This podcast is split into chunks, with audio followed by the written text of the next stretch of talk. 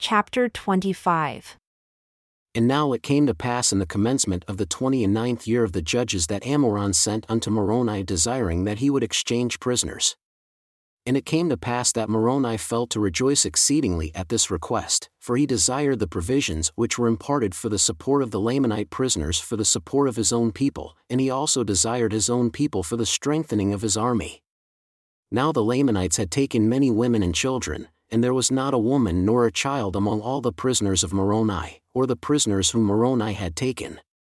Therefore, Moroni resolved upon a stratagem to obtain as many prisoners of the Nephites from the Lamanites as it were possible. Therefore he wrote an epistle and sent it by the servant of Ammoron, the same who had brought an epistle to Moroni. Now these are the words which he wrote unto Ammoron, saying, Behold, Ammoron, I have written unto you somewhat concerning this war which ye have waged against my people, or rather which thy brother hath waged against them and which ye are still determined to carry on after his death. Behold, I would tell you something concerning the justice of God, and the sword of his almighty wrath which doth hang over you except ye repent and withdraw your armies into your own lands, or the lands of your possessions, which is the land of Nephi. Yea, I would tell you these things if you were capable of hearkening unto them. Yea, I would tell you concerning that awful hell that awaits to receive such murderers as thou and thy brother have been except ye repent and withdraw your murderous purposes, and return with your armies to your own lands but as ye have once rejected these things and have fought against the people of the Lord, even so I may expect you will do it again.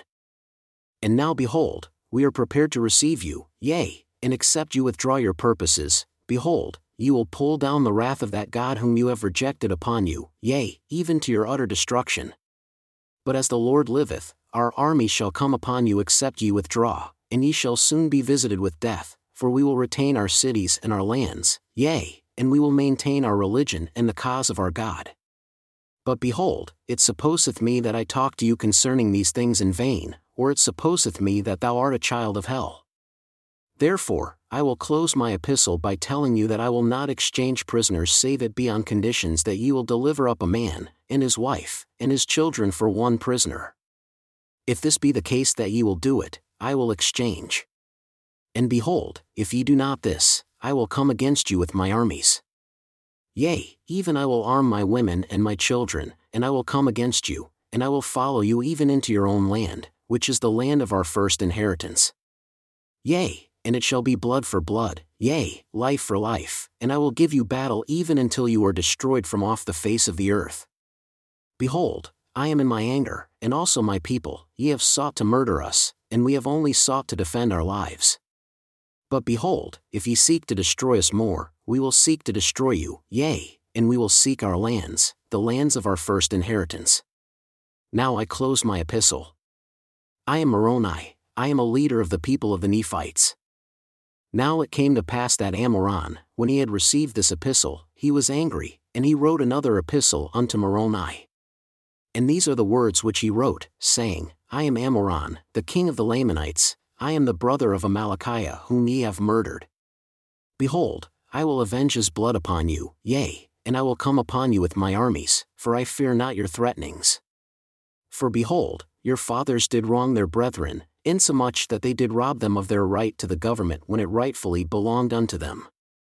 And now behold, if you will lay down your arms and subject yourselves to be governed by those to whom the government doth rightly belong, then will I cause that my people shall lay down their weapons and shall be at war no more. Behold, ye have breathed out many threatenings against me and my people, but behold, we fear not your threatenings. Nevertheless, I will grant to exchange prisoners according to your request gladly, that I may preserve my food for my men of war. And we will wage a war which shall be eternal, either to the subjecting the Nephites to our authority, or to their eternal extinction. And as concerning that God whom ye say we have rejected, behold, we know not such a being, neither do ye. But if it so be that there is such a being, we know not but that he hath made us as well as you. And if it so be that there is a devil and a hell, behold, will he not send you there to dwell with my brother whom ye have murdered? Whom ye have hinted that he hath gone to such a place. But behold, these things matter not. I am Ammoron, and a descendant of Zoram, whom your fathers pressed and brought out of Jerusalem. And behold, I am now a bold Lamanite. Behold, this war hath been waged to avenge their wrongs, and to maintain and to obtain their rights to the government. And I close my epistle to Moroni. Now it came to pass that when Moroni had received this epistle, he was more angry, because he knew that Ammoron had a perfect knowledge of his fraud, yea, he knew that Ammoron knew that it was not a just cause that had caused him to wage a war against the people of Nephi. And he said, Behold, I will not exchange prisoners with Ammoron save he will withdraw his purpose as I have stated in my epistle, for I will not grant unto him that he shall have any more power than what he hath gat. Behold, I know the place where the Lamanites doth guard my people whom they have taken prisoners. And as Ammoron would not grant unto me mine epistle, behold, I will give unto him according to my words, Yea, I will seek death among them until they shall sue for peace. And now it came to pass that when Moroni had said these words, he caused that a search should be made among his men, that perhaps he might find a man who was a descendant of Laman's among them. And it came to pass that they found one whose name was Laman, and he was one of the servants of the king who was murdered by Amalickiah. Now Moroni caused that Laman and a small number of his men should go forth unto the guards who were over the Nephites, now the Nephites were guarded in the city of Gid, therefore, Moroni caused that Laman, and a small number of men who were appointed, to go with him. And when it was evening, Laman went to the guards who were over the Nephites, and behold, they saw him a coming and they hailed him. But he saith unto them, Fear not. Behold, I am a Lamanite. Behold, we have escaped from the Nephites and they sleepeth, and behold, we have took of their wine and brought with us. Now when the Lamanites heard these words, they received him with joy. And they said unto him, Give us of your wine, that we may drink. We are glad that ye have thus taken wine with you, for we are weary. But Laman said unto them, Let us keep of our wine till we go against the Nephites to battle. But this saying only made them more desirous to drink of the wine. For, said they, we are weary, therefore let us take of the wine, and by and by we shall receive wine for our rations, which will strengthen us to go against the Nephites. And Laman said unto them, You may do according to your desires. And it came to pass that they did take of the wine freely, and it was pleasant to their taste, therefore they took of it more freely, and it was strong, having been prepared in its strength. And it came to pass they did drink and were merry, and by and by they were all drunken. And now when Laman and his men saw that they were all drunken and were in a deep sleep, they returned to Moroni and told him all the things that had happened. And now this was according to the design of Moroni. And Moroni had prepared his men with weapons of war, and he went to the city Gid while the Lamanites were in a deep sleep and drunken, and cast in the weapons of war, and unto the prisoners, insomuch that they were all armed, yea, even to their women and all those of their children, as many as were able to use a weapon of war. When Moroni had armed all those prisoners, and all those things were done in a profound silence, but had they awoke the Lamanites, behold, they were drunken and the Nephites could have slain them, but behold, this was not the desire of Moroni. He did not delight in murder or bloodshed, but he delighted in the saving his people from destruction.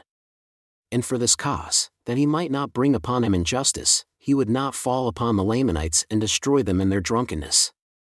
But he had obtained his desire, for he had armed those prisoners of the Nephites who were within the walls of the city, and had gave them power to gain possession of those parts which were within the walls. And then he caused his men who were with him to withdraw a pace from them and surround the armies of the Lamanites.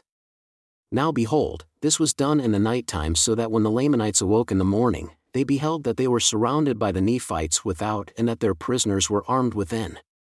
And thus they saw that the Nephites had power over them, and in these circumstances they found that it were not expedient that they should fight with the Nephites. Therefore, their chief captains demanded their weapons of war, and they brought them forth and cast them at the feet of the Nephites, pleading for mercy. Now behold, this was the desire of Moroni. He took them prisoners of war, and took possession of the city, and caused that all the prisoners should be liberated who were Nephites. And they did join the army of Moroni and were a great strength to his army. And it came to pass that he did cause the Lamanites whom he had taken prisoners that they should commence a labor in strengthening the fortifications round about the city Gid. And it came to pass that when he had fortified the city Gid according to his desires, he caused that his prisoners should be taken to the city Bountiful. And he also guarded that city with an exceeding strong force. And it came to pass that they did, notwithstanding all the intrigues of the Lamanites, keep and protect all the prisoners whom they had taken, and also maintain all the ground and the advantage which they had retaken. And it came to pass that the Nephites began again to be victorious and to reclaim their rights and their privileges. Many times did the Lamanites attempt to encircle them about by night, but in these attempts they did lose many prisoners.